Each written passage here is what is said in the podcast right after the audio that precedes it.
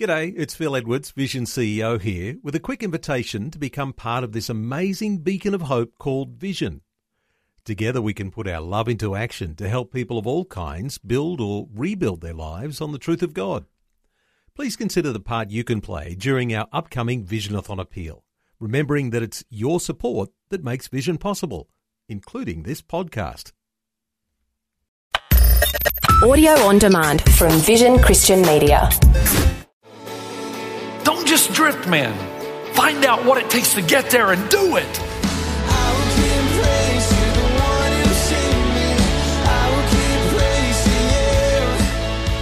Hello and welcome to Today with Jeff Vines. Today, Pastor Jeff will ask, what are we doing with life? He'll remind us we've been created for greatness, first in God's kingdom and then on his earth. You've got other things in your life. I mean, God knows that. You're going to work, you're going to make a living, you're going to have all these loves, and they're okay. But he wants your greatest love to be in him. Hallelujah,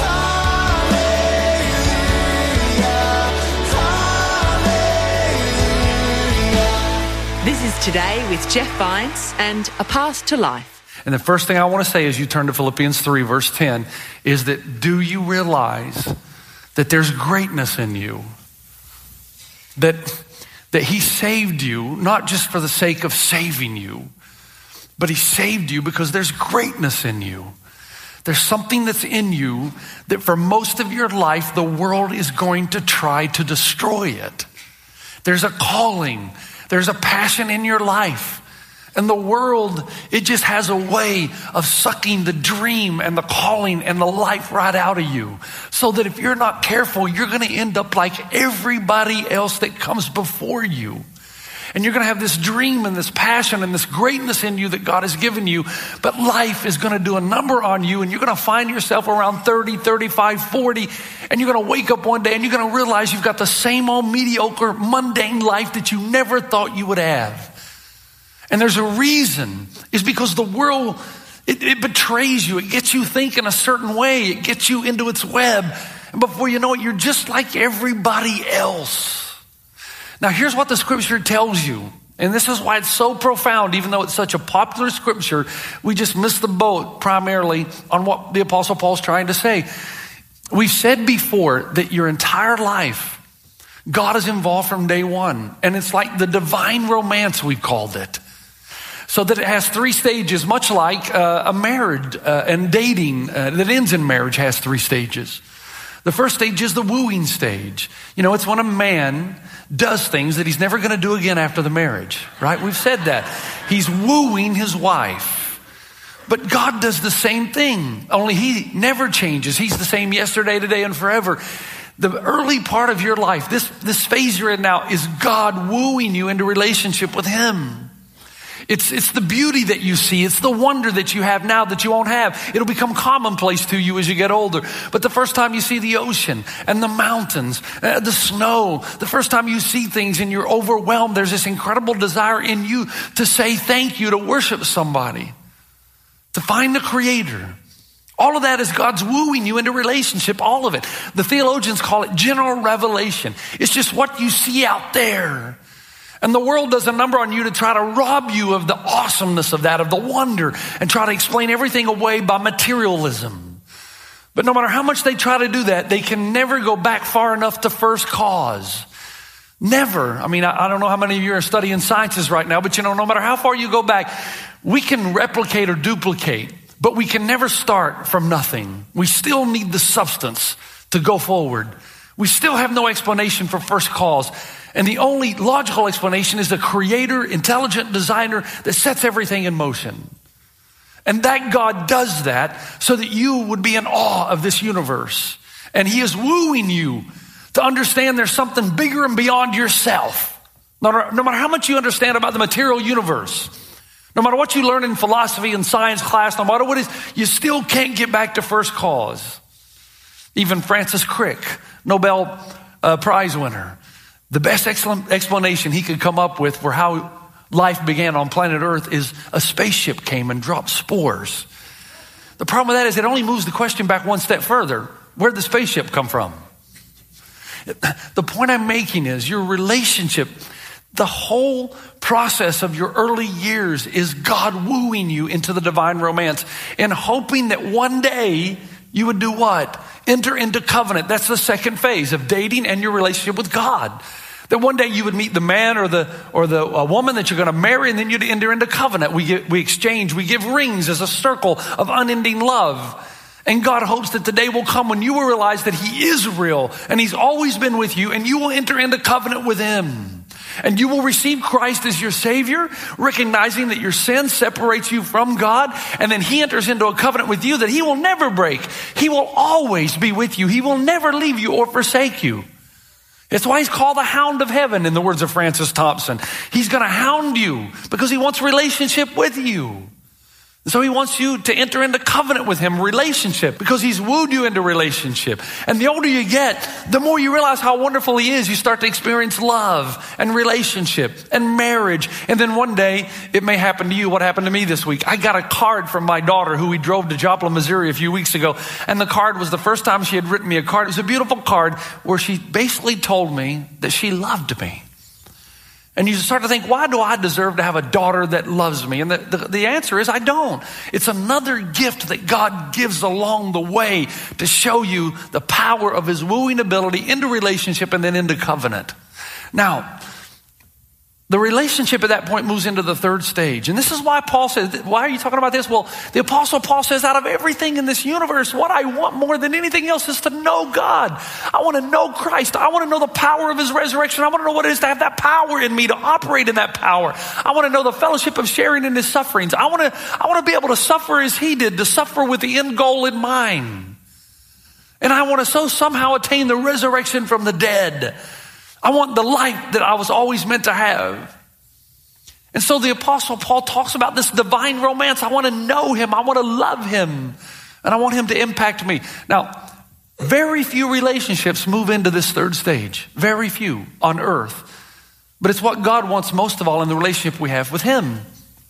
The third part of the relationship in the marriage life is when you are so happy and in love with your significant other, with your husband or with your wife, that your greatest pleasure and your greatest satisfaction is simply being in their presence. That's the third and greatest step of marriage. Most marriages never make it to that. They don't. But the ones that do, it's beautiful to watch how much a husband loves his wife and a wife loves her husband. Now, I wish I could tell you that that's the way my marriage has been for most of my life, but that would be a lie. It's only been the last 3 to 5 years that I've really begun to understand what love really is. It's when your greatest satisfaction and your greatest joy is simply being in the presence of your wife. And I can honestly tell you now that as much as I love golf and as much as I love what I do here, my greatest satisfaction, my greatest happiness is just simply sitting on the couch with Robin, drinking a cup of tea and watching PBS. Yeah, that's what she's done to me.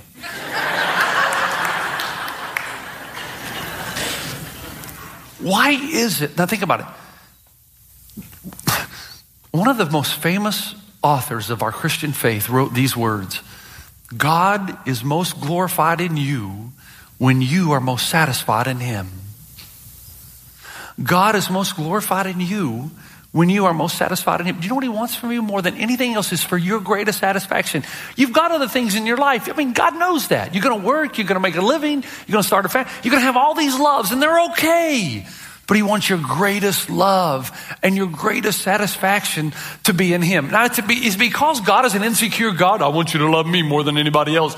Why does he do that? This is the God of the Bible. He knows that if your greatest satisfaction is in him, then the greatness that is in you will come out. Think about this for a moment.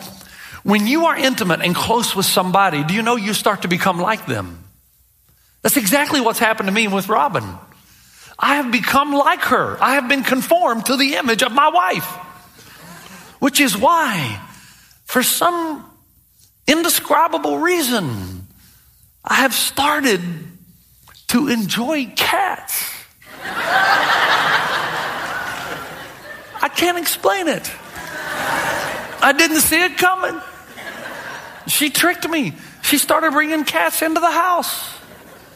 First, it was my daughter's fiance who brought this little cat, Bandit. And I started letting this cat, because cats are smart. They know the person that doesn't like them and they come right to them. You know that. And this cat would start sitting on my lap and purring and actually rubbed his nose against it. And I thought, what do you, at first it was like, and I thought, this cat does have some dog-like features. And then my son Delaney, they get a cat, and every time they come over, they bring the cat with them. And suddenly, before you know it, I'm starting to like cats. I'm watching PBS. I'm watching Doc Martin. And I'm watching this thing called Foyle's War, and I'm watching Antiques Roadshow, and I'm starting to like it. Why? Because I'm becoming like her because I'm spending time with her. Now she's becoming like me in a few other areas too, but I'll let her tell you that. The reason that he compels you into that relationship is because there's greatness in you. I'm serious. There's something fantastic in you, as in there is everybody else. But most people, as they go through life, they'll let the cares of the world choke it out of them. And they'll live for something that they never intended to live for. And the dream is lost because the world tries to suck the dream right out of you. And so the Apostle Paul, in its profundity, tells you, here's how you ought to live. And if you can live this way, man, it will come alive. And there's greatness in you. This is Today with Jeff Vines and his message, A Path to Life, in which he's encouraging us to live life fully. Thanks for joining us. Here's Pastor Jeff. And so I want you to write these three things down. I want you to live by them. I want you to go back to them periodically in your life. When you're down, depressed, when you're anxious, go back to them. Because here's what the Apostle Paul says is the key for that greatness coming out of you. Now, first of all, remember, this is in the context of you pursuing Christ above and beyond everything else. And you know why he says that? Because if you pursue Christ, you become like him. And if you become like him, then he releases the power of his Spirit in you and the greatness can come out. See, what most people do is they pursue Christ last. And because you pursue him last, you don't have the wisdom of the Spirit of God to lead you on the path toward greatness or success. And not all of you are called to be pastors or ministers. Nothing wrong with that. We're all called to be the priesthood of all believers. But some of you are going to end up, I don't know, as doctors, lawyers, nurses, teachers, playing in the NBA maybe. I don't know. It don't look like anyone here would be in the NBA, but it could be. Major League Baseball, you might be an athlete, scholar. I don't know what it is. But that's just as godly as being a pastor. This is my calling. I don't know what yours is. But I can tell you this. If you pursue Christ above and beyond everything else, then the power of the Spirit comes into you to show you, give you wisdom of the path toward greatness. And that's why so many of us in the room missed it. We gave him the leftovers of our life, and we tried to get him involved in what we wanted rather than getting involved in what he wanted so that the greatness we were designed and made for would come out. And I want you to write these things down, okay? Number one, we've said it before. I want to use it as a springboard. Please remember, if you want this greatness to come out, direction, not intention, will determine your destination. Let's leave that up on the screen just for a moment. I want you to be able to write it down. Direction, not intention, will determine your destination. I want you to hear me on this. I don't know what it is that you want, but I can tell you this. There's a calling on your life that God will reveal to you as you move closer. But to get there, just because you want it doesn't mean it's going to happen. Do you know the people in the room that wanted a great marriage but never got on the road to make sure that that's where they would arrive? You don't drift into things like this. You don't drift into greatness. It doesn't just happen to you. The opposite happens. When you drift away from greatness, not toward it. When you drift away from God, not toward him. A few years ago, I took my family to a place called Massanutten, Virginia. I don't know why I did that. Why would you ever want to go to Massanutten, Virginia? And they wanted to go tubing down the Massanutten River. And we came at a time in our vacation when it had not been raining much. They had a drought. So there's only about a foot of water in the river. And we were supposed to get on these tubes and go drifting down the river. And here's what I noticed very quickly, because I was with Sion in this big tube, my daughter. If you drifted, you tended to drift over into the muck, into the cow excrement, in the dead cow it was nasty river. Why they would ever allow tourists to drift down this place, I have no idea. But I notice if you paddle and you are intentional, you stay in the flow in the middle and you get to the white water, and that's where the real fun is. You're not going to just drift into a good marriage, into good kids, into a great career. You're not going to drift. If you just drift, you'll be like everybody else, and you'll find yourself in the wasteland, struggling for your life. But if you will now make it your goal to pursue Christ, then the power of the Spirit in you, as you know him better than you know anything else, will give you the path. And then you'll have to paddle. You'll have to go hard. That's why Paul says, not that I've reached it now, but I strain, I stretch forward. And I know the Greek word is like the runner stretching for the tape. Whatever it is, whatever the calling is you, whatever it is in you, you got to go for it. You got to stretch for it. You got to strain. You got to map out the direction and say, this is what I want to do. This is where I want to be. And the Bible itself tells me that I got to get on a road and I got to make plans and I got to count the cost and I got to end up in this goal. Don't just drift, man. Find out what it takes to get there and do it. And in doing so, you glorify God. You acknowledge there's a calling on your life. It might be to be in Africa. It might be to be in Asia. It might be to be a doctor, a lawyer, a teacher. It might be, I don't know what it is, but it's in you and it's greatness. And as the Holy Spirit ignites it in you, he serves as a catalytic force for you to be something great, to be fantastic. Listen, the world is a dream killer. It's going to kill your dream. If you just drift and go the way of everybody else, it's just going to kill it. And you're going to end up like people behind you, not all of them, but some who regret the way they've gone and wonder why the dreams that they had never became a reality. I believe that every single one of you have a slam dunk in you. Look, if I had time to tell you my story, it's really a pretty sad. Look, I'm from Tennessee. Nothing good comes out of Tennessee. Well, maybe out of Middle Tennessee, but I'm from Hickville, folks. I'm from the sticks. But at a very young age, I was taught to pursue God. And the more I pursued God, the more I realized there was greatness. And the only explanation that you're ever going to have when you achieve the goals of your life is you're going to know that God has been involved, that you had a calling, that you knew it was sure. And you knew that direction, not mere intention, determines ultimately your destination. Okay, here's the second. Failure is the gateway to success. Failure is the gateway to success. This is why this passage is so profound. He says, not only, I've not obtained it, he says. I've not arrived. But here's the one thing I'm able to do, forgetting what is behind, and I strain toward what is ahead. I promise you.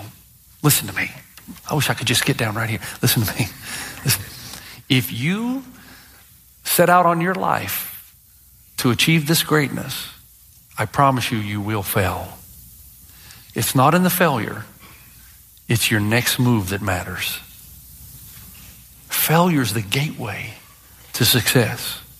There are people in this room that had dreams and they went through a rough patch and they gave up. They gave up. Rather than using it as a springboard to greater success, they resigned themselves to the fact that the dream couldn't become a reality. And they forgot who we are as Christ followers. Let me bring in the great philosopher, theologian, Dr. Seuss. Yertle the turtle. Yertle the turtle. I'm king of all I see, but I don't see enough. That's the problem with me. And what does Yertle the turtle do? He has all of his little turtle friends stack themselves one on top of the other in the pond, and he climbs to the top. I'm Yertle the turtle. I'm king of all I see. But the turtle on the bottom did a small little thing. He burped and shook the throne of the king. And now Yertle the turtle is king of the mud because that's all he can see. What a great metaphor that if you try to climb, it'll only be a matter of time before you fall. But the question is, what do you do next? Do you climb back up again or do you stay in the mud? Most people are so easily deterred that they end up staying in the mud and settling for a mediocre, mundane life. I'm begging you, don't do it.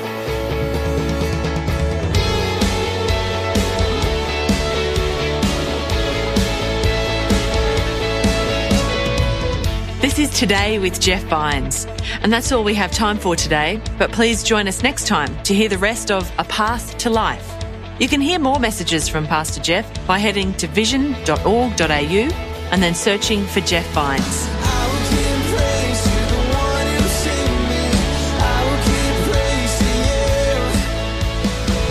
Today with Jeff Vines. Just another way Vision is connecting faith to your life.